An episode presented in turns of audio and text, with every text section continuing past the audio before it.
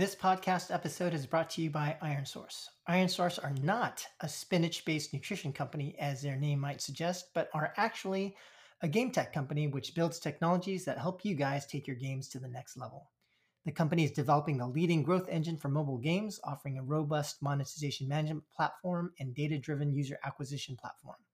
What sets IronSource apart is their ability to close the monetization and marketing loop to help developers supercharge growth in a super efficient way. So whether you're looking to drive revenue or to scale your audience smartly and R O I positively, IronSource is a perfect partner for you. We here at Deconstructor of Fun are giant fans of IronSource because it's truly a growth platform that a developer of all sizes can leverage. So we suggest that you head on over to iron source dot com, iron s r c dot com, and check out the platform for yourself. Thanks. Hey, everybody. Welcome to the Deconstructor of Fun podcast. On the podcast today, we have myself, Joe Kim, as well as Josh Burns, who will be helping us spearhead a new series called the Market Series. And so, Josh, can you tell us a little bit about what this new series is all about, and then our first market and first guest host? Definitely.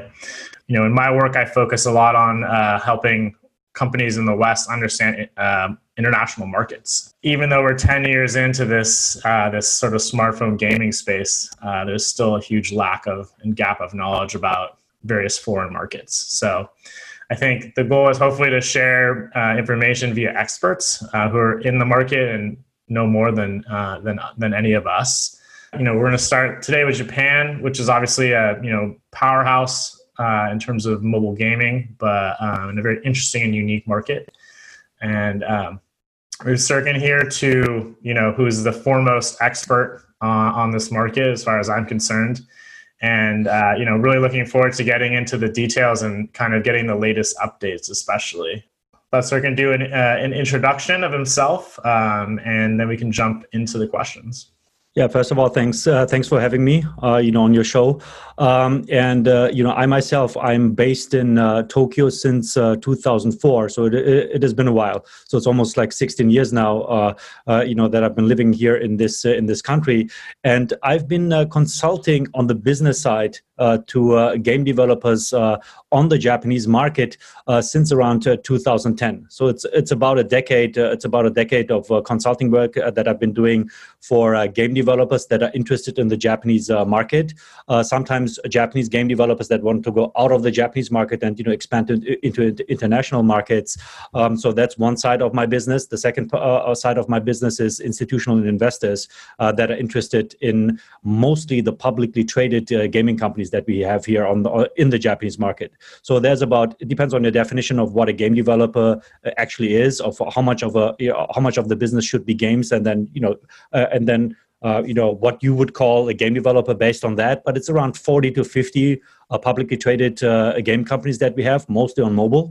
Um, so uh, I basically, you know, cater to to the to to these two, um, you know, client groups: institutional investors, but also game developers.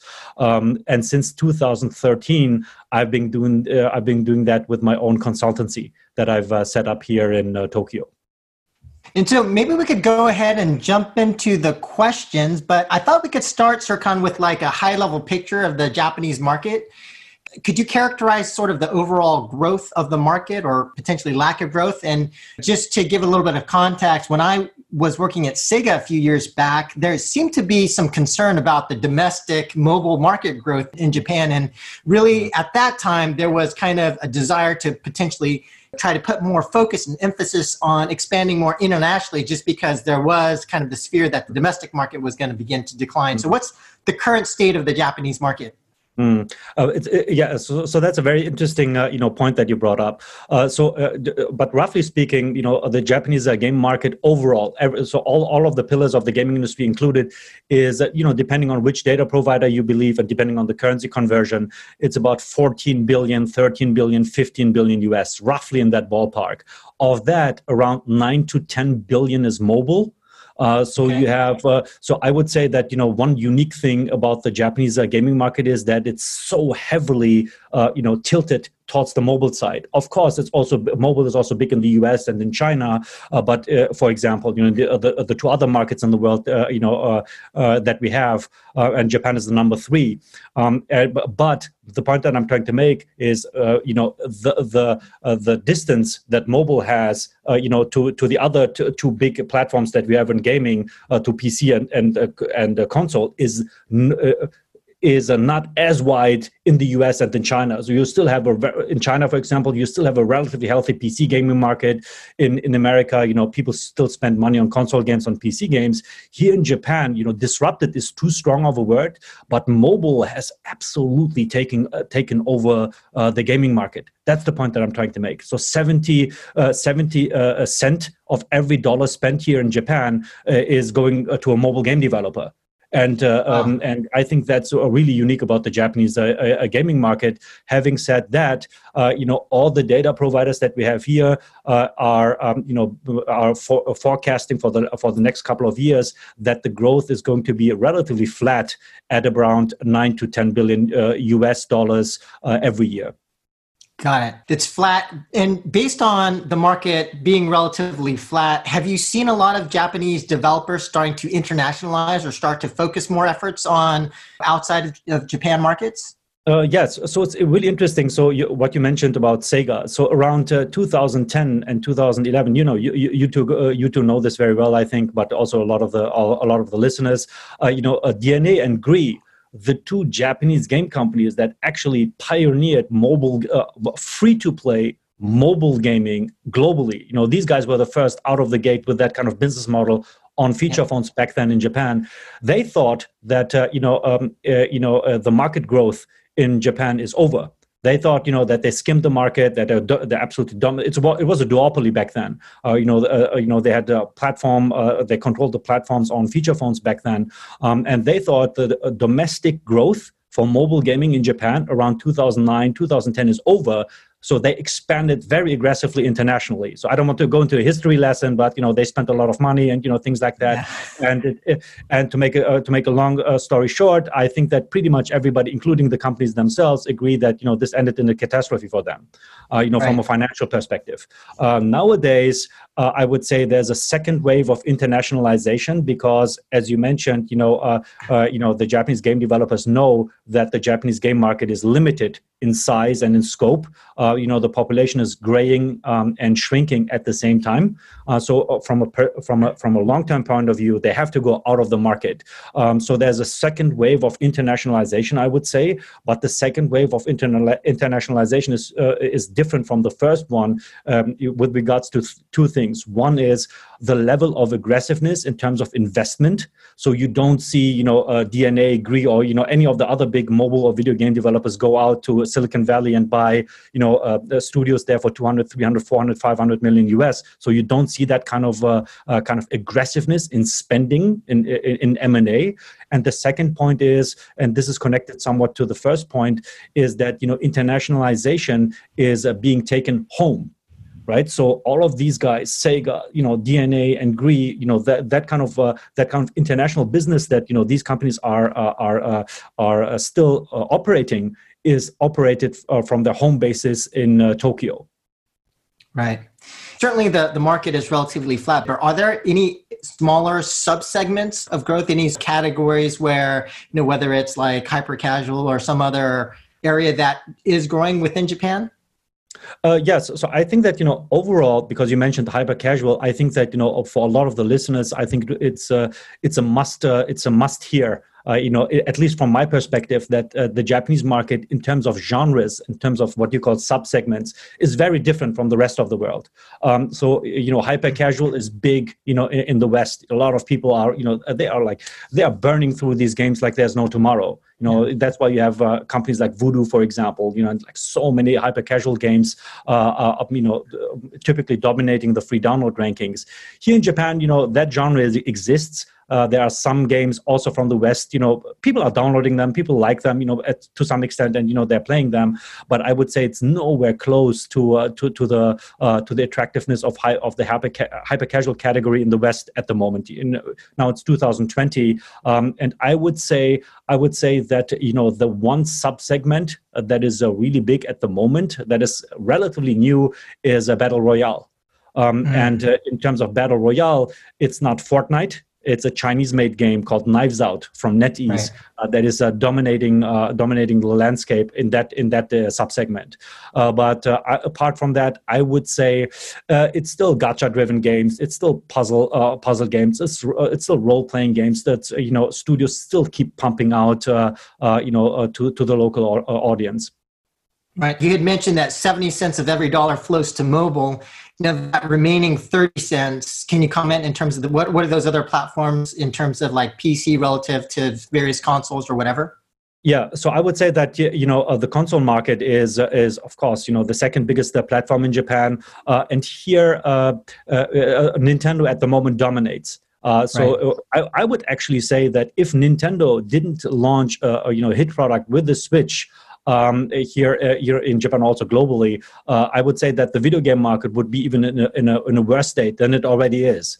Um, so, uh, so I think that, you know, Nintendo's uh, market share in the video game market, uh, in the video game space here in Japan is around seventy, seventy, seventy-five percent or something like that. They have like a wow. ridiculous, ridiculous market share. I'm talking about two thousand nineteen now. Ridiculous right. market share here here in Japan. So people are buying the Switch like crazy, um, and uh, the PlayStation four, of course, you know, it's aging. You know, it's it's going towards its uh, towards the end of the life cycle, um, and the P C market is so small that, you know, um, uh, not really many data providers are actually sharing a lot of data uh, data about it. Um, so I would I would estimate that the P C gaming market is one one and a half, one and a half billion U S or something like that. So it's about okay. ten, fifteen, uh, uh, or if if you really want to be generous, maybe twenty percent of what mobile generates, but not a lot more. One follow up. I'm just curious.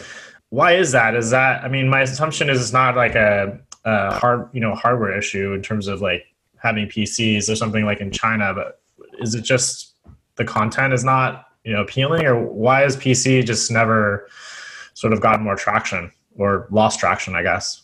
Uh, yeah, I mean, I think that, you know, the, the P C is a gaming platform in Japan. You know, people know that, you know, you can play uh, cool games on the P C, you know, you can, you can, uh, well, hyper optimize them, you know, things like that. But I think that the answer to your question is more cultural. Uh, I think that, you know, if you look back uh, at the nineteen eighties, nineteen nineties, uh, you know, where are the, all the big console manufacturers coming from? They're all Japanese, right? Sega, Nintendo, Sony, even, you know, uh, uh, Panasonic, N E C, you know, all of these guys, you know, were manufacturing consoles back then. So they cultivated, uh, cultivated a certain console gaming culture that I think is still dominating uh, until uh, until today. Um, you know, actually, gaming in Japan began on P Cs. So you're still in the ni- early nineteen eighties. You you had a booming gaming. Uh, P C gaming uh, scene here in Japan, but uh, you know, the Famicom ga- uh, came, and then the Super Nintendo came, and then again uh, some other Japanese manufacturers came up with their own consoles, uh, and I think that, you know, uh, uh, that's a very unique, um, unique, uh, unique Japanese thing. That there's a, again that there's a certain culture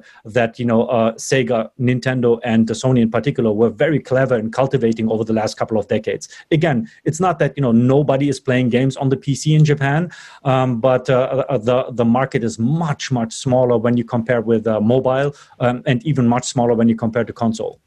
It's not a very popular gaming platform.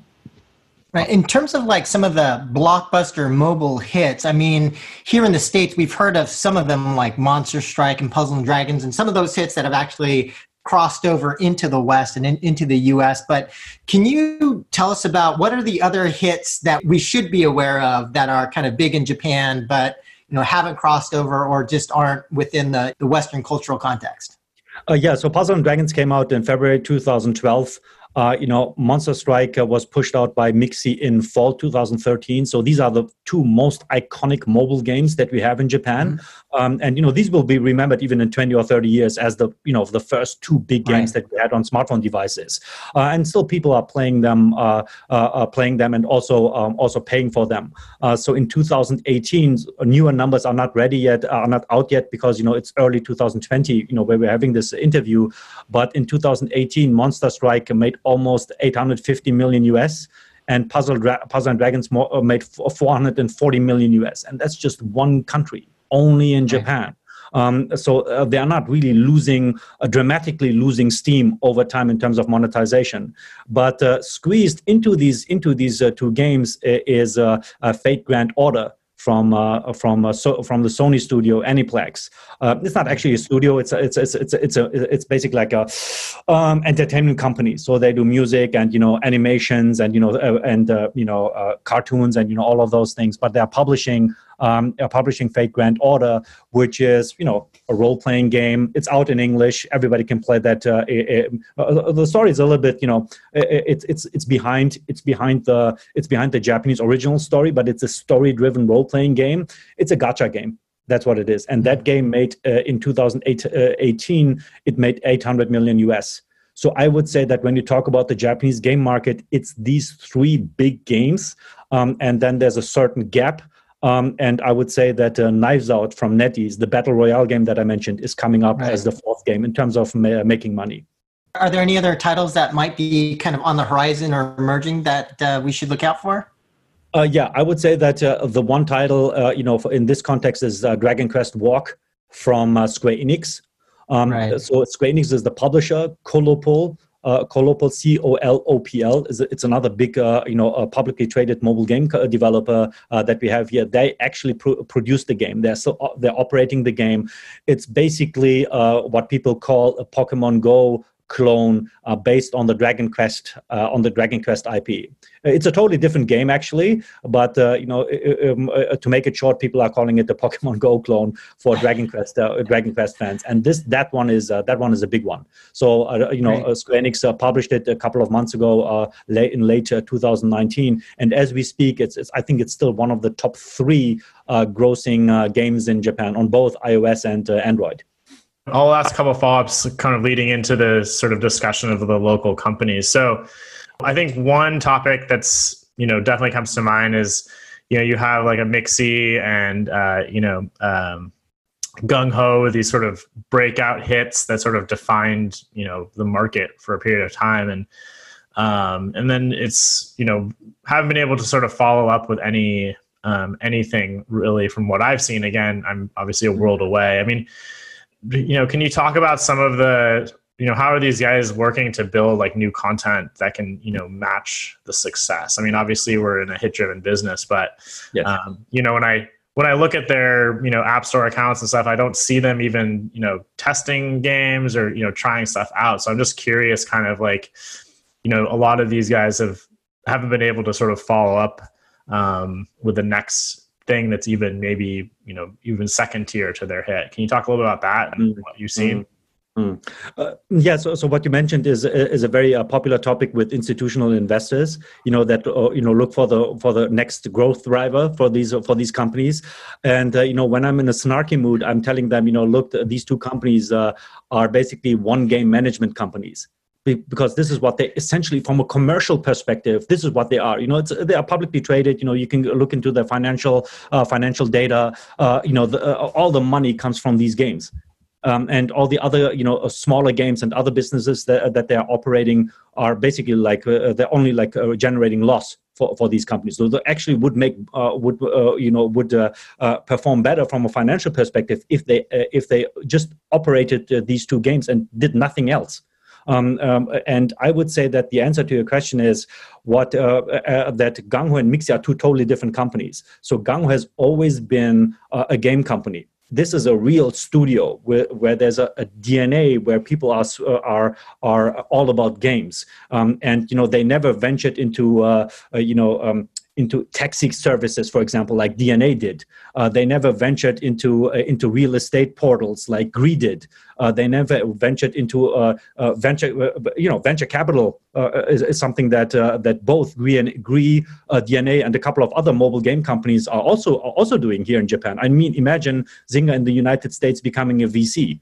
But this is this is what uh, this is what uh, several mobile game companies are doing because uh, they struggle with finding a follow-up success to the to the uh, to the big game that defined them. But I think that Gung-Ho uh, again, it, it's an actual game studio. They were already publicly traded before uh, before uh, Puzzle and Dragons hit the Japanese market in early two thousand twelve, and they're still trying. Uh, but I would I would agree with your assertion that uh, uh, that uh, you know they are not producing enough games. So uh, if I was an investor, or if I was looking at the company, I would also ask myself the same question. Why are you not trying more? you know, why should, why are you not, you know, you're not uh, a prototyping more and just putting games out there and just see if they work? But they are not really doing that. With Mixi, it's actually a different story. They also tried uh, to release, and they actually did release a couple of uh, uh, smaller games after Monster Strike. It didn't work. So now Mixi is, and this is all public information, so now Mixi is looking at other businesses, um, and uh, they want, just as an example, uh, they want to uh,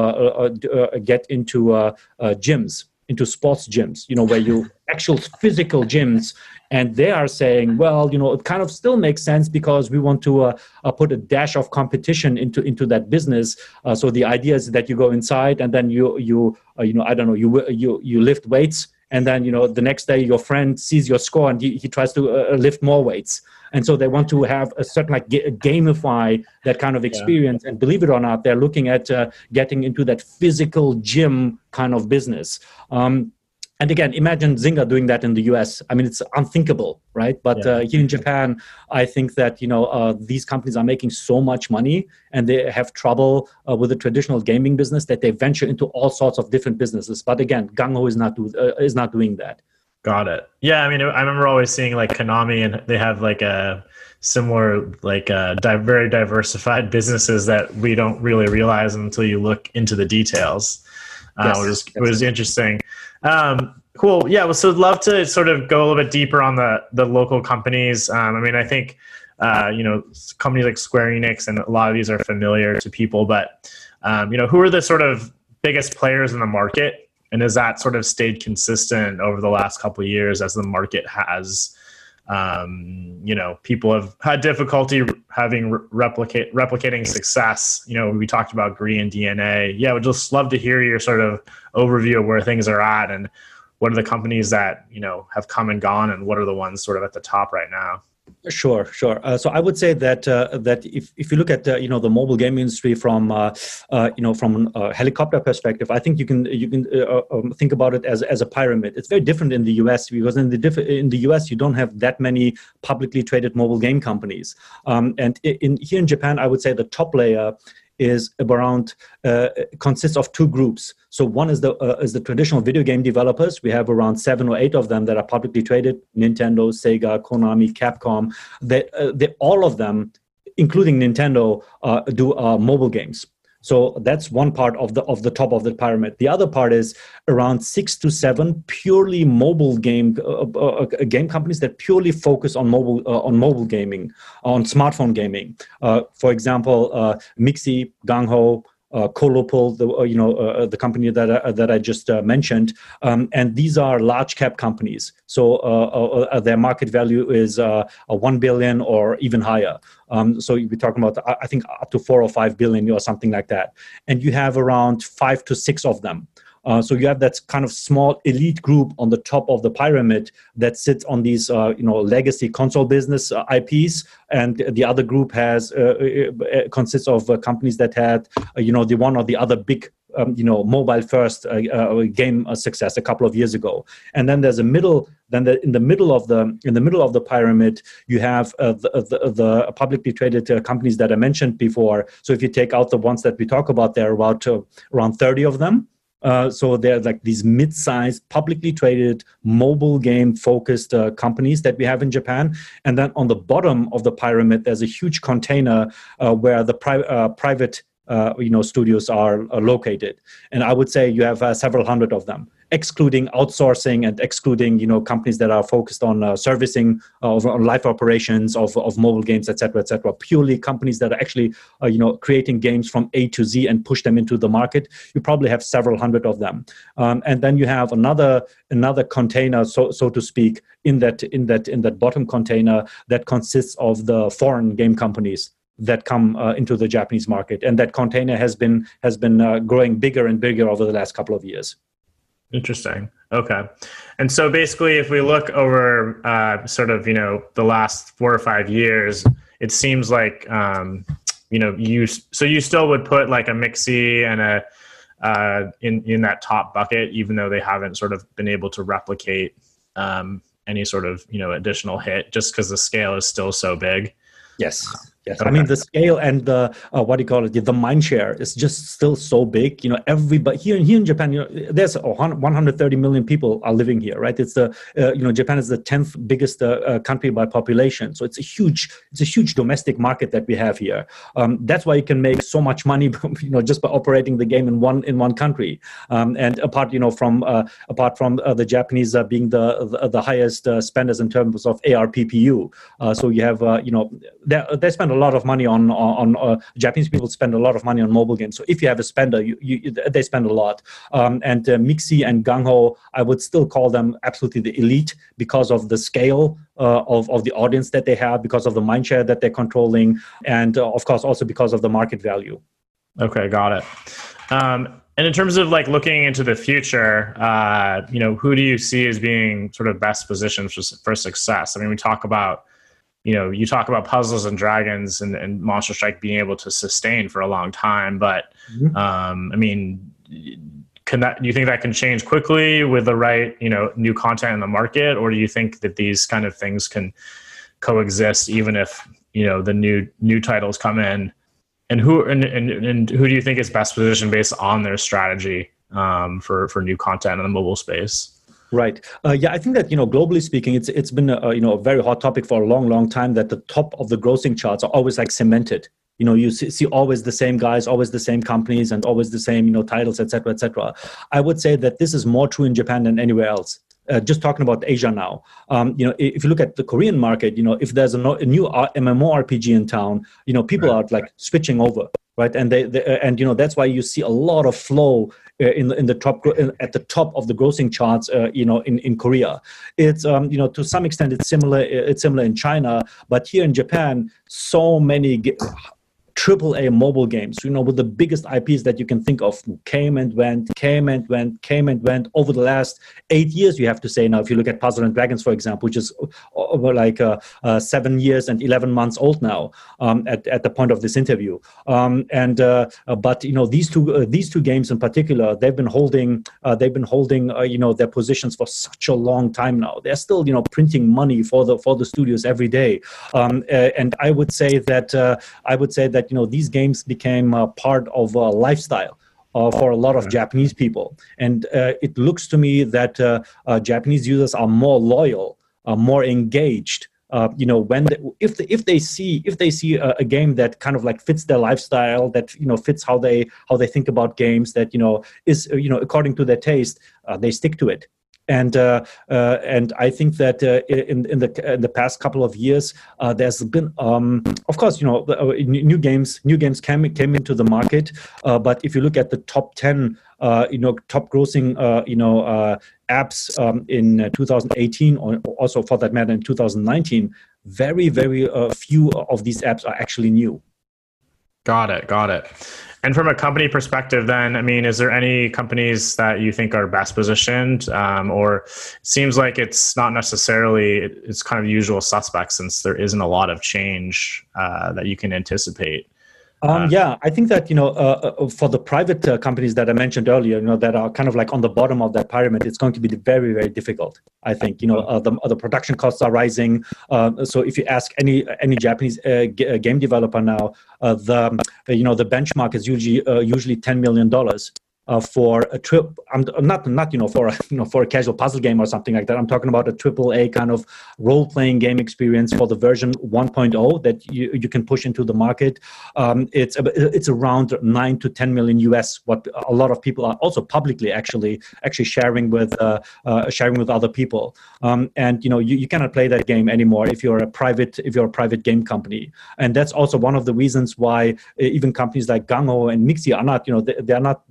able apparently to push out five games and see what sticks or doesn't stick. That was right, uh, that right. was possible uh, a couple of years ago, but nowadays it's a lot more uh, difficult. Also because the marketing costs are rising here in Japan. You know, without T V commercials, you cannot land a, uh, land a big hit nowadays. It's not po- it's not possible. But to answer your question more concretely, I would say it's still one of the, if there's a next hit, I think it's going to come uh, from one of the top uh, uh, companies that I mentioned that are on the top of the pyramid. I think that even even in the middle layer, it's going to be really, really, really, really difficult. Uh, I think that you know, on paper, Nintendo is the best positioned company to do uh, uh, to to land a big hit. but apparently the company's management is uh, focusing on the Switch now. They are really not really focusing on mobile. Okay, interesting. Yeah, I'm going to go to Nintendo next, but one because that one quick other comment, because I was surprised to hear you say that Colopl, which you know had some very successful games, they're actually having to partner with you know a larger company. My assumption is because of the the cost structure to launch, to build and launch these games would be one of the reasons that they wouldn't do it on their own. But that would you say that's true for like the the Dragon uh, Quest Walk game? Yeah, I think there's two things about this. One thing is that Colopl had a string of flops. Uh, okay. You know, recently, and you know they were they were focusing on the on the on, on V R for a long time, for about two years or something like that. And that came from the management, that came from the C E O. It's a very good developer, uh, but I think that you know they kind of like lost their way in the last uh, two uh, two to I would say two to three years. The market value, so like if you look at the stock price, it just cratered. Until until Dragon Quest Walk, they got destroyed by the market, by the stock market, uh, because of that string of flops that they produced. People were, thought that you know they're out, um, and I think that uh, when Square Enix uh, you know approached them, you know with that with that kind of idea, they just jumped on it because they have very good talent inside the company. Um, and uh, uh, I think that the second point is that Square Enix is very famous for outsourcing developer uh, development uh, to other game companies. It's a very unique company. Uh, in, it's a very unique uh, company in that way. So a lot of the a lot of the games, when you know when you use uh, uh, you know um, certain services, you know to check uh, to check one kind of uh, uh, apps. Uh, you know, Square Enix is operating in Japan. So Square, as you know, Square Enix is uh, is appearing as the publisher, but the development. Yeah, very very few games are actually developed by Square Enix. Uh, so Dragon Quest Walk is by Colopl. Uh, the various Final Fantasy games that are out, uh, free-to-play Final Fantasy games out are co from companies like Gumi, for example. Um, and uh, for uh, for Square Enix, Colopl is just a random partner. I think they would also have uh, uh, partnered up with Gumi if uh, uh, Colopl would have uh, uh, told them no. Got it. Okay, so yeah, before we we, we want to jump into sort of the content trends. Uh, but, uh, you know, obviously we want to talk a little bit about Nintendo.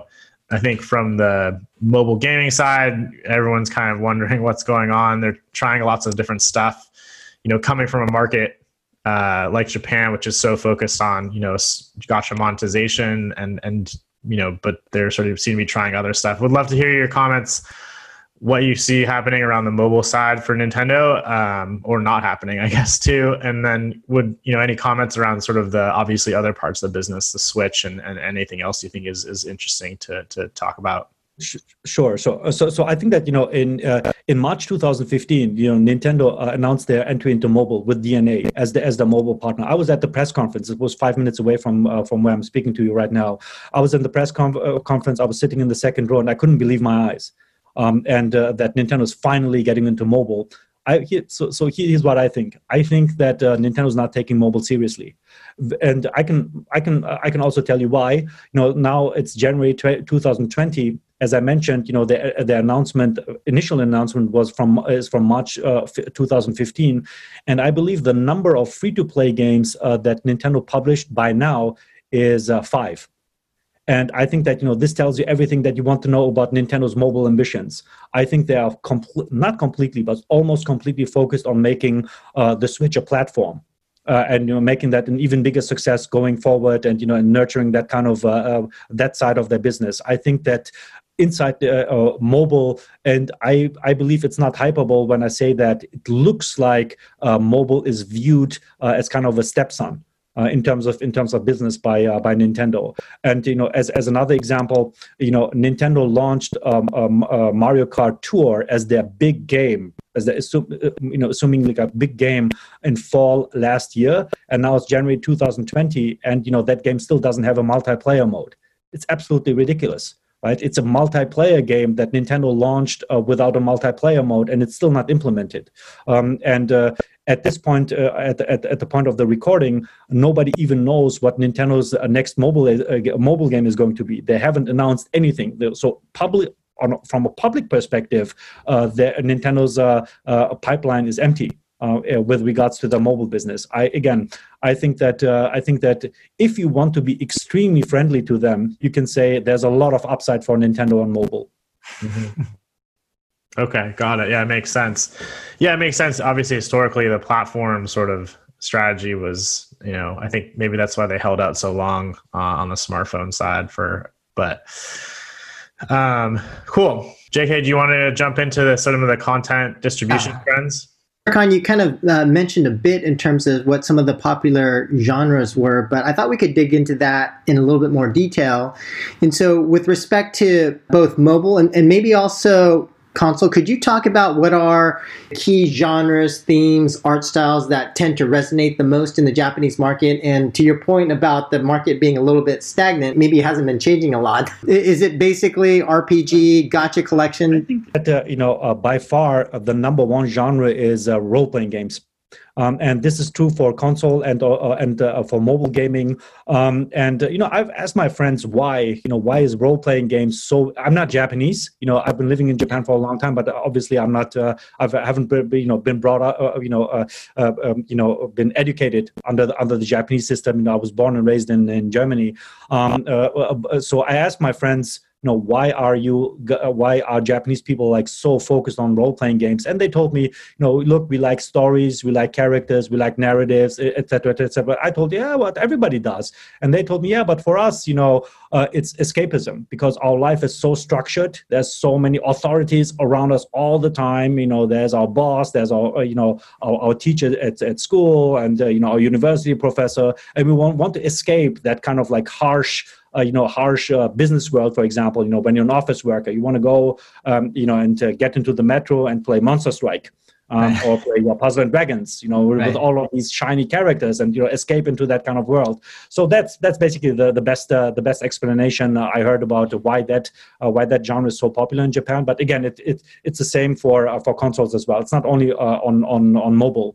Um, and I think I think what, uh, uh, what uh, you know, in terms of uh, mechanics, I think after all of these years, uh, collection is still a big one. I mean, right. the reason why people are playing uh, Fate Grand Order, Monster Strike, Puzzle and Dragons, it's not about the puzzle or the pinball or the, you know, kind of like uh, fighting game kind of kind of mechanics uh, or the role-playing kind of game kind of mechanics that are all, all of these games. I think it's about, uh, uh, you know, collecting characters um, and uh, and specifically about collecting characters uh, via gacha. That's a completely different culture in terms of uh, gaming culture uh, when you uh, when you compare that uh, com- when you compare that with the West. Certainly in terms of themes, I think even in the West, fantasy tends to be number one. I would assume it's number one in Japan, but are there any other sorts of themes, whether it's, you know, sci-fi or pirates or, you know, ninjas or whatever, that tend to do better in Japan as well? Uh, yeah, so so ninjas and, you know, uh, shogun and, you know, all of these all of these uh, imageries uh, or these uh, kind of like uh, uh, you know um, uh, themes are not really popular in Japan, you know, and that's why I always tell uh, you know, because some of my clients think, you know, they they, they can uh, put some of their characters into uh, you know uh, into ninja into ninja suits, and then, you know, that would actually appeal to the Japanese market. Uh, that that that never works, right? That absolutely never works. Uh, in Japan, I would say uh, it's a really a very fantasy-driven. You know, if you look at the App Store icons, right? I mean, look at the App Store icons here in Japan. Look at the top grossing charts. Look at the App Store icons. Uh, they're all dragons, uh, right. girls, or guys that look like girls, right? Okay. Like androgynous androgynous characters. It's really it's really really interesting. Completely different from from the West, where you have like barbarians with, you know, their eyes with the eyes and the and their mouths wide open. You know, the typical right. like cliche yeah. kind of like Clash of Clans kind of like uh, icons. Um, it's really really interesting. So it's it's it's uh, very, of course, obviously very anime driven. So so the imagery is very very different from from the more kind of like uh, cartoony, realistic, uh, sometimes even realistic looking uh, uh, you know uh, you know themes and imageries that we have in the West. Um, but uh, yeah, it's very, very unique. And yeah, uh, the, the taste is very unique in Japan. In terms of any innovation, whether it comes to gameplay or monetization, you, you mentioned Knives Out, which would be kind of different from your typical R P G, gacha collection type of game. Is that is that more of an outlier, or are there other forms of innovation coming into the to the gaming market? Um, yeah, I mean, people are trying, right? I mean, people are trying with uh, different, uh, different sorts of, uh, different sorts of uh, uh, genres. But I think that uh, uh, most of the uh, most of the game uh, game studios in Japan, uh, they're trying to play it safe, and I can kind of understand it because uh, because uh, you know uh, the development costs and again the marketing costs are so high nowadays uh, that uh, you know as a, as a as a game creator, it's it, it's getting difficult, you know, to get a, to get a green light for your project if you come up with a with an outlandish kind of with an outlandish kind of uh, you know concept. That's why a Chinese studio, NetEase, has has uh, is uh, kicking uh, kicking butt here in Japan with with the battle royale game. Right. A Japanese company should have done that. A Japanese right, company right. should have done that, right? I mean, they should have come with a locally made battle royale game and pushed that into the market. Gung-Ho or Mixi, for example, they have the resources, right? Uh, right. But uh, but it was actually a Chinese company that brought that kind of like innovation, uh, it, finally a new genre into in, into the into into into the Japanese into the Japanese mobile gaming market. Um, so I would say to to answer your question more directly, I would say that it's still a lot of role-playing games. Um, and the, the games all look the same, to, at least to me. So I don't see I don't see any kind of uh, any kind of uh, you know interesting interesting approaches from uh, you know from production value perspective or from an approach uh, like you know for, for, uh, like new approaches or like new concepts or something like that. Um, it's always uh, more of the same, I would say, from from uh, from uh, from uh, Japanese companies. I, I think they're trying to, to play it too safe. This is why I personally believe that over time, uh, you know, the Korean and the Chinese uh, studios uh, that are coming into the Japanese market will take m even more market share that uh, uh, than uh, they are, than they have been already taking away from the local developers in the last uh, two to three years. Sorry, one quick follow-up. So, would you say the primary driver of the sort of playing it safe is really that high price point? When you talk about the ten million dollars to build a game, is is that you think is like the primary reason behind the sort of following what we've been doing forever? Uh, yeah, I think this is one. The other part is, uh, I think the, the Japanese business culture. It's it's you know it's like more conservative, more slow moving. You know, less open, I would say, to innovation. At least at least in, in, in uh, at least to some extent. Uh, you know, of course, you can make the argument that back then, uh, Gung-Ho came up with that idea of pushing out a puzzle uh, puzzle and role playing game hybrid.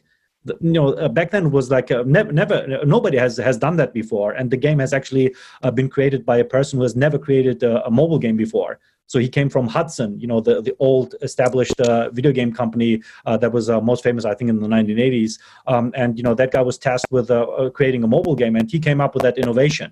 Um, you know, but back then it was an innovation. Nowadays, I would say if you look at the games, um, I think because of the culture that I mentioned, because of the cost factor that I mentioned, and because of the fact that so many of the studios are now publicly traded, um, I think that actually intensified Uh, that kind of uh, conservative culture in, in, in these companies, that uh, I think that um, you know outlandish or like innovative uh, innovative approaches are difficult to find, I would say. Certainly the, the P C console market is smaller in Japan, but in the West, we, we've got some big hits, like whether it's Fortnite or Apex Legends and games like that. Do those, how do the Japanese react to some of those games? Are they also popular in Japan, or are they not hitting very much? It's getting better. It's getting better. Uh, so, uh, so, so you know, franchises like the ones that you mentioned, or Call of Duty, for example, or G T A five, Japanese gamers know them. You know, they appreciate the production value. They appreciate the attention to detail that are in, in, in these games. Um, and I would say that, you know, over the last uh, ten, fifteen, twenty years, uh, the, Jap uh, the uh, Western developers have caught up and in many cases actually, uh, you know, um, taken over Uh, the, the Japanese uh, console game makers in terms of production value and you know uh, uh, the the way that the games look and uh, the, the way that they play, um, and uh, so many great Western games nowadays out.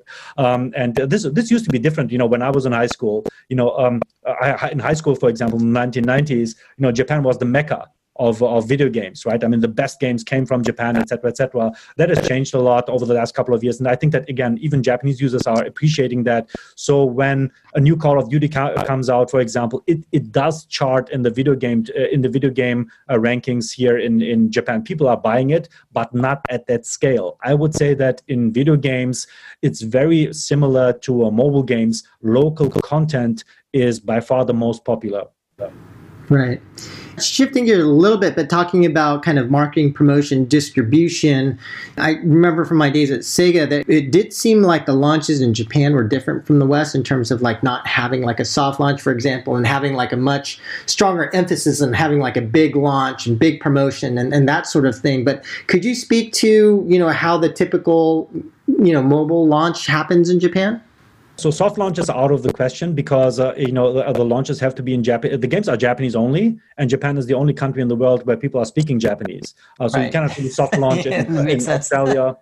Right. I mean, you cannot really also soft launch in Australia or the Philippines yeah. or whatever. That that that uh, you know that uh, that's not uh, uh, that, that's not uh, possible, especially for the hyper local games that you know have yeah. Japanese themes and you know things like that. Uh, so what uh, what happened? Uh, uh, I think uh, after after the time that you left Sega was that uh, uh, you know uh, before that. Before that, it was like like you said, you know, big launches, uh, big launches were lo big games were launched in a big way. Um, you know, sometimes with the T V commercials from day one. You know, on the same day when you know the game launched in the app stores, you know, there was a T V commercial kicking off, campaign kicking off. And nowadays, because of you know the cost that you know we're talking about rising, what Japanese game companies are doing is, or increasingly doing is, especially for the gig, big games, is they are doing uh, they're doing beta testing. You know, mm. so that has never really happened until. Two, three, two and a half years ago, something like that. I think they started really, uh, you know, picking up steam in late two thousand eighteen, mid two thousand eighteen. That you know the big games uh, were launched after, uh, you know, after the the studios uh, operated uh, the game for two, three months with ten thousand, twenty thousand, five thousand people. So that has has clearly changed, and I, I think this is still the case. And then you know it goes back to the studio, and then you know people, uh, the studios is tweaking, is tweaking the the game mechanics like like you would imagine, the monetization mechanics like you would imagine, and then you know the, the big launch happens. Nintendo also did the thing, uh, did did the same thing with uh, Mario Kart Tour. Um, uh, so uh, I think that uh, I think that uh, beta testing is the escape for uh, uh, for uh, Japanese uh, game companies that cannot do soft launches like Western companies can uh, can do. Right, and maybe one last question with respect to this section in terms of like regulatory changes. A number of years back, there was that regulation around CompuGacha, for example. Here mm-hmm. in the West, there seems to be a lot of regulation around collection of data, ad targeting, as well as, you know, social casinos. Some states are trying to outlaw some of that stuff. Yep. Are, is there any sort of big regulatory or legal thing in Japan that we should be aware of?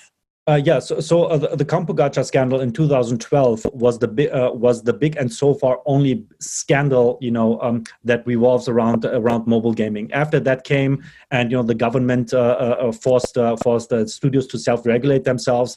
Uh, you know, the public discussion has died down. Of course, you know that you you will always find the one or the other journalist or the one of the uh, the other critical blogger, you know, speaking about about mobile gaming monetization, about gacha mechanics being unfair and you know and being you know potential. Illegal and things like that, but the big discussion has never really taken place after two thousand twelve. So it has been for a long, long time very, very quiet.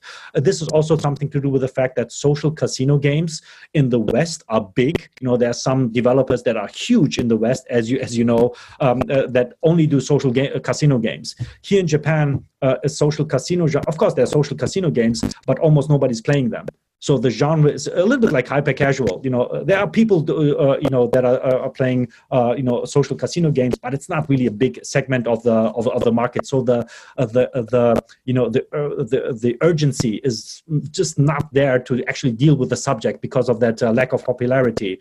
Uh, uh, I would say that uh, uh, that in Japan we are still very very far away from the regulation uh, regulation that you see in China, for example, or in, even Korea, where where the gaming industry is heavily regulated, not only in terms of monetization, but also in terms of engagement. Uh, so just uh, a couple of days ago, the first prefecture here in Japan, um, you know, has um, is trying to get some regulation on its way. Uh, you know, they're trying to limit the time uh, that, uh, you know, mobile games can be played by minors.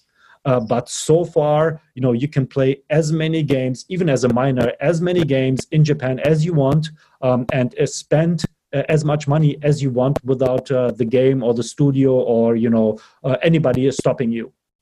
Very, very liberal at this point. Actually, so first, sorry, one follow-up question on the marketing side. So, you know, uh, my assumption is sort of this game launch scale is, you know, you see, you know, I, I make the analogy of like a movie release in the U S is kind of mm-hmm. this, I mean, you talked about maybe like a ten million dollar development budget. I mean, Uh, my assumption is they're probably spending that or more potentially on marketing to launch those games. Can you give any sort of range in terms of what you are hearing or seeing around this, these marketing budgets for these sort of triple A mobile games? Uh, yeah, so if you really have a big triple A mobile game, like Dragon Quest Walk, for example, um, I think that it's in the millions U S when when the, the initial launch campaign, uh, you know, usually these games, uh, these really big, not every mobile game, you know, launches in Japan in a big way. There's just too many of them as well. Uh, but, uh, you know, uh, if you really talk about a really triple A mobile game, like just like Dragon Quest Walk, for example, uh, you know, uh, I, I think that a T V commercial campaign is inevitable. Um, and, uh, you know, a couple of years ago, uh, you know, uh, there was one a study where, you know, where, where, you know, people looked at the top fifty grossing games in Japan that don't use T V commercials, you know, as as a as a as a U A channel, and I think the number was only at two or three of them, or something like that. So over ninety percent uh, of of uh, of the games out there that are really making money, that are on the top of the on, on top of the you know system in terms of uh, you know making money for uh, for uh, for the studios, they're using t t TV um, you know uh, uh, t the T V as the as the main channel. That's really difficult to do in the U S because in the U S you have different time zones, you know, you have all of these different you know cable T Vs, uh, cable T V channels, and all of these different. Uh, and it's a it's a much much bigger country, much much easier to do here in Japan. If you just focus on Tokyo, for example, you already have focused on forty million people that are using public transport transportation all the time, and you know that might you know go and download the game and play it uh, on the next day on, in the train. Um, and uh, for that, T V co commercial campaigns, uh, it's usually one to th uh, one to two million U S. If you want to have a celebrity uh, promoting promoting your game, just like you know King did where, when they launched uh, Candy Crush here in Japan, they used a celebrity, um, and people are telling me if you do that, you have to add one million more, um, you know, as a, as a kind of like ambassador for that game, and then you are like you know for a nation a nationwide T V commercial campaign that maybe goes like two weeks or something like that, you know, to to to accompany the the launch. Probably two or three million or something like that. But also depending on the rotation and how many times, you know, the frequency of the ads and things like that. And then, of course, you have the usual U A channels. Um, and uh, the biggest U A channels here are mostly, mostly uh, very similar to the U S: YouTube, Google, Twitter, Instagram, Facebook.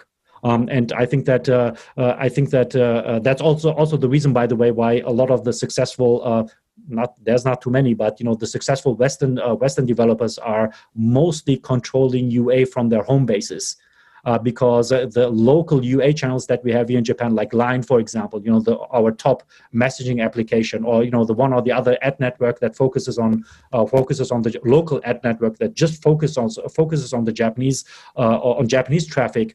Um, you know, you don't really need uh, these uh, these uh, uh, you know uh, these uh, platforms or these ad channels uh, to to launch a hit in a uh, to launch a game in a big way in, in the Japanese market. You can do that all with uh, Western uh, with Western distribution channels, except for T V. Got it. Okay, great. So, yeah, I think, you know, obviously a lot of our listeners are in uh, you know the United States or you know some of the Western markets, and you know, they, they hear, oh, Japan, you know, Japan, it's a, uh, you know, top three, top five market. Um, and they're obviously very interested in trying to be successful there. So, you know, I think uh, we've talked a lot about sort of the differences in terms of the content and themes and, um, you know, the genres. But, you know, what, you know, I think the key question here is like, you know, what have you seen sort of foreign, like maybe focusing on Western developers do yeah. um, to be successful? Um, you know, I think be curious, you know, what some of the higher profile ones have done to be successful, like Supercell or King. And then, mm-hmm. you know, maybe if you have any insights around, I always like to say like, you know, sort of more easily accessible, affordable things that you can do to, to be successful in Japan. You know, we'd love to kind of hear, you know, both sort of uh, categories. Uh, sure, sure. Uh, I mean, I would say that, you know, generally speaking, uh, the the Japanese market is considered to be uh, one of the toughest ones to crack for a good reason. I would say that, you know, uh, I would say that the toughest one to crack, Asian ones, maybe you, you, you, Josh, I know you do a lot of work around this too, but my personal ranking is the, the first one, uh, the, the toughest one to crack is China, uh, then uh, Korea, uh, uh, sorry, then Japan, and then Korea. That's that's my personal uh, that's my personal ranking, uh, and for the Japanese market, uh, I would say that the, you know um, I want to try I try to avoid like uh, like a really like two tough words, but uh, it's almost a blood trail. It's almost a blood trail of Western developers, especially the ones that actually opened offices here, and the biggest one is uh, Zynga. So Zynga came came to the Japanese market. They acquired a, a local a, a local game company. The tragedy of the story is they acquired the, absolutely the right one, Um, so I think it's more of a con- uh, more of a coincidence uh, than actual, you know, analysis and, you know, actually like, uh, you know, um, uh, you know, a targeted approach by them. But they did acquire the right one. They staffed up, uh, I think, until eighty people or ninety people or something like that into in, in the local uh, Tokyo studio. And from one week to the next, they uh, closed down the studio because uh, back then the C E O said, you know, the, uh, the Japanese market is not so sexy for us anymore. They closed everything down and just went. And I know that because um, one of my friends was uh, their last hire. And uh, uh, he got a phone call one day, and you know somebody told him, "You don't, you don't have to be, you don't, you don't have to come to the office on on uh, Monday, uh, you know, because we're not operating the Japan business, uh, the Japan office anymore." So it was a very ad hoc decision by that. So that was uh, that was the biggest. the biggest uh, uh, flop. I think that the second biggest flop was, and I'm not t- saying that to mock these companies, it's extremely difficult. Uh, I'm just saying that, you know, from a historical perspective, uh, there's a big, big list of uh, uh, companies that have failed in the Japanese market. Again, no mocking at all. Um, and uh, the, the second big one is King. Uh, they also opened the Japan office much more more cautious than Zynga. The office was much smaller, and they were talking about creating a Japanese content locally for a local audience for some time. That never happened. They closed down uh, the, the the local office uh, a couple of uh, a couple of uh, uh, weeks ago. Um, and you know, the, you have also a, a list of uh, European companies like Wooga, for example, from Germany. Good Games from Hamburg. They all had offices. A Machine Zone has a Japanese entity. In in here in here in uh, Tokyo, um, and uh, you, you know uh, uh, what I'm trying to say is Supercell is I think the only uh, Japanese company that has an uh, that has an office an entity here in Japan that is still kind of doing okay from uh, from uh, to to some to, to some extent. They have been doing okay for a long time with Clash of Clans, but uh, what I'm trying to say is from a Western perspective, uh, I I think that I cannot even tell you one.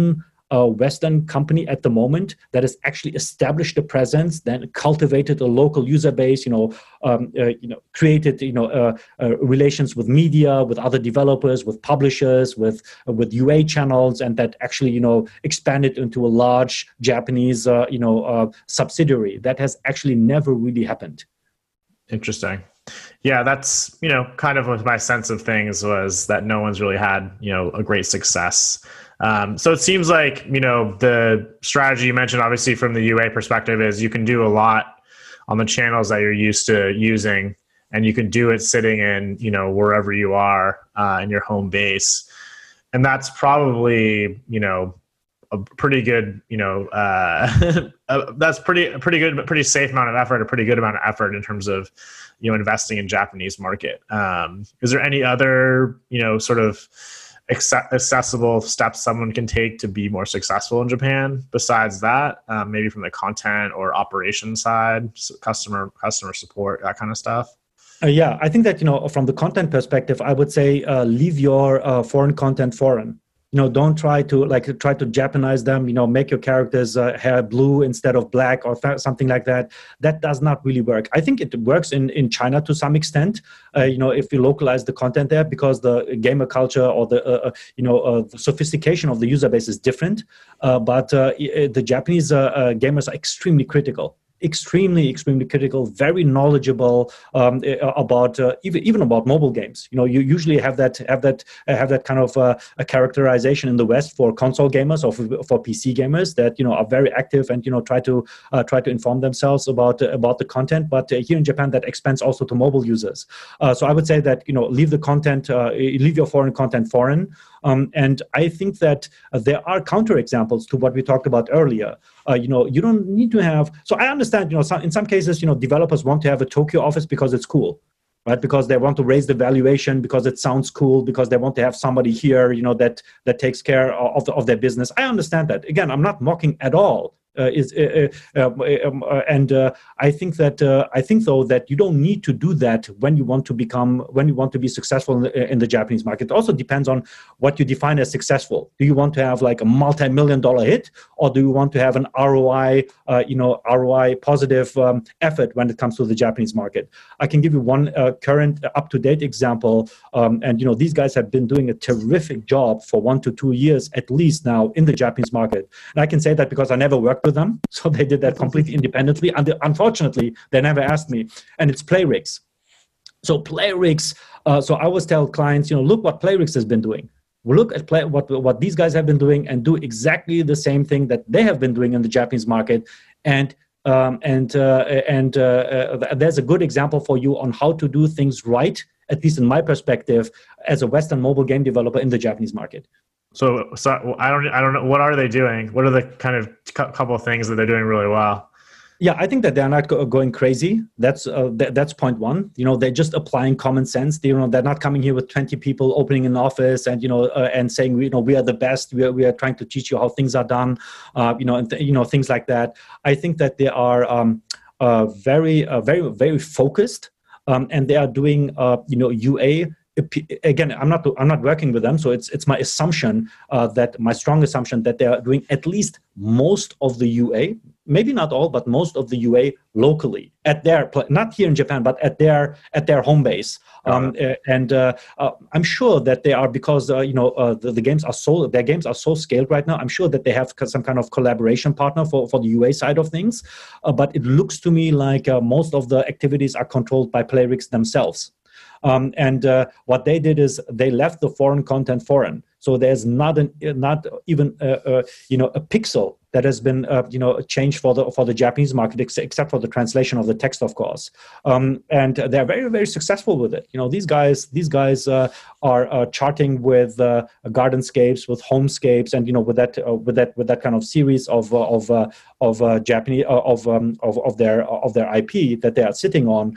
And I think. I think what they did very well is they understood that they're actually bringing something new to the table, right? So the, the games like that uh, have not really existed in the Japanese market, believe it or not. Um, just like, you know, NetEase brought Battle Royale to, to the Japanese audience, uh, Playrix brought that kind of like, uh, that kind of like hybrid games uh, to, to the Japanese market. Um, and, uh, you know, the graphics are still foreign, but not, not too far away from the Japanese taste. So they kind of like found a sweet spot in terms of uh, genre fit, uh, fit, fit, fitting the genre and fitting the graphics uh, and fitting the gameplay into these, into these, into that kind of, uh, into that kind of uh, uh, Japanese, uh, uh, you know, user base that we have here. Very, very clever, uh, very, uh, very clever company. Uh, at least when it comes to the Japanese market. Yeah, no, that's interesting because I think one of my hypotheses, you know, for you know, it's a similar thing in Korea where you see, you know, every all the games follow the same sort of, you know, genre strategy. Is that you know, I think people feel like they have to fit within those, that sort of, uh, you know, R P G or whatever it is, but there actually is more of an appetite for some of these other types of gameplay experiences. Um, and that's where I think the foreign companies have an opportunity, right? Because they can take those, they're doing different stuff and, and can, can take those risks. So we're getting, getting towards the end here, but I've, you know, we talked about NetEase uh, and Knives Out. Would love to hear, I mean, I think two questions. One is, What is what you know? Why is that working? If I can interject one question, and do do they have a local office in Japan to service Knives Out as, as well? Sorry, sorry. To yeah. So Go ahead. yeah. So NetEase is like, why is that? You know, what are they doing to make that work so well? Uh, yes, so, so it's a couple of things. Uh, they have, they do have an office. I mean, it's, it's as you know, it's a huge publicly traded uh, company in, in China. For them, it's not a big deal, you know, to open to open an office and you know hire some people locally. It's not really, it's just like a drop in the ocean for them from a cost perspective.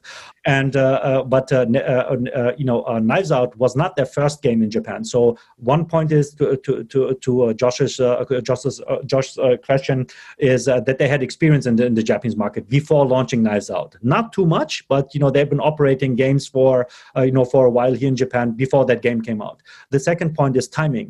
You know, uh, you know, Knives Out was the first battle royale game on mobile uh, that launched here here in Japan before Fortnite, before P U B G came, and before any of the. Now there are, there's a whole pool of them, um, and uh, so it was. T uh, you know, um, the experience, the initial like limited, but still some experience uh, uh, running uh, running games, launching and running games in Japan. Uh, the timing, and as, as a third, the quality of the game. It's actually a very well made uh, battle royale game. My per it's not my personal favorite. My personal favorite is Fortnite um, and uh, Apex Legends on uh, console, just as a side note. But uh, it's it's a very well done uh, battle royale game optimized optimized for mobile phones. And I believe that NetEase understood Um, you know, they applied common sense. They understood. They launched the game. It caught on. And then because NetEase is, is a Chinese company, they operated with China speed, not with Japan speed, but with China speed. And they just threw money at the problem, right? They just launched uh, launched the game. They saw it's working. They saw it rising in the top grossing rankings in Japan. What they did was they, uh, you know, they... super aggressively marketed the game. So there's t TV commercial campaigns, uh, you know, of course, the typical U A channels on the online. And what they also did is they uh, brought uh, marketing offline, right? So they had a very Japanese uh, approach. So the game is Chinese, but uh, U A is totally Japanese, very aggressive. T V, again, T V commercials, uh, to give you one example, they had an offline, uh, they had an offline event for fans of the game where I think a couple of hundred people came. Uh, in the U S, people would say, you know, this is not scalable. Why are you even doing this? You know, like, you know, you, you rent a hall and, you know, you invite two hundred fans of the game. They play games to, uh, with each other. And, you know, what's even the point? In Japan, you know, this is called fan service. Right, so uh, they did that. They invited people, uh, you know, people from the media, and people from the media like started covering the game, and very, very Japanese uh, uh, kind of like marketing, uh, um, uh, marketing games, and they uh, they've been doing that uh, for, for quite a while now. Um, and uh, I think that uh, I think that uh, uh, you know, uh, I think they basically operated. I think that the uh, uh, operated. Uh, and are still operating the game just like a local, just like a local game studio. Just a very, very well made, uh, uh, you know, effort from from NetEase for that game. Got it. And so uh, it seems my sense is that the opportunity for when we talk about foreign companies, there's a pretty strong opportunity for foreign, if you will, com companies in Asia. So especially Korea and China. Um, you know, uh, there's, we were looking at the top grossing charts. There's, uh, you know, a few titles in there. There's, you know, Six Waves that brought over a, you know, Chinese game that's done pretty well. So can you talk a little bit about like kind of what's happening there? Is the content just more relevant? I mean, obviously, you know, people think of Asia and, and this, if you don't know enough, you sort of assume, you know, oh, it's one, you know, market. But the reality is like between the, the countries, a lot of themes are very, very different. But does it have more potential from the theme side? Are they just executing better? The games, you know, resonate better with, you know, what is it? Why is that opportunity greater, I think, from the Korean Chinese companies? Um, and how have they been able to sort of make inroads where the Western, Western developers haven't? Right, right. I think that, you know, if you look at, if you think about the uh, Asian market, there's no Asian market, right? I mean, I know, Josh, you know that, but, uh, and I know, I, I think that a lot of also the listeners know that, but, uh, uh, but I think that Japan, China, Korea are very, very different from each other. And then there's also the Southeast Asia bucket. And even in Southeast Asia, uh, you know, it's not really all the same. Vietnam, yeah. Philippines, you know, and, you know, all of these countries, they are not really, uh, you know, the same kind of gaming markets. There's a lot of differences between even the, uh, even that uh, inside that part of the of the region. I think that the answer to your question is that, you know, these uh, uh, these game uh, these uh, studios that are coming from these countries are operated by people and uh, that are culturally, uh, historically, geographically, also from a business pers uh, culture perspective, they're closer to the Japanese market, right? So they know, uh, you know, uh, I think that there's a certain understanding that the understanding of uh, the Japanese culture is uh, stronger for a, you know, random J Chinese person or somebody from Hong Kong or from Korea. They know uh, Japan just better than, you know, a Western a Western person would, just because of the reasons that I or, or, that, that I mentioned.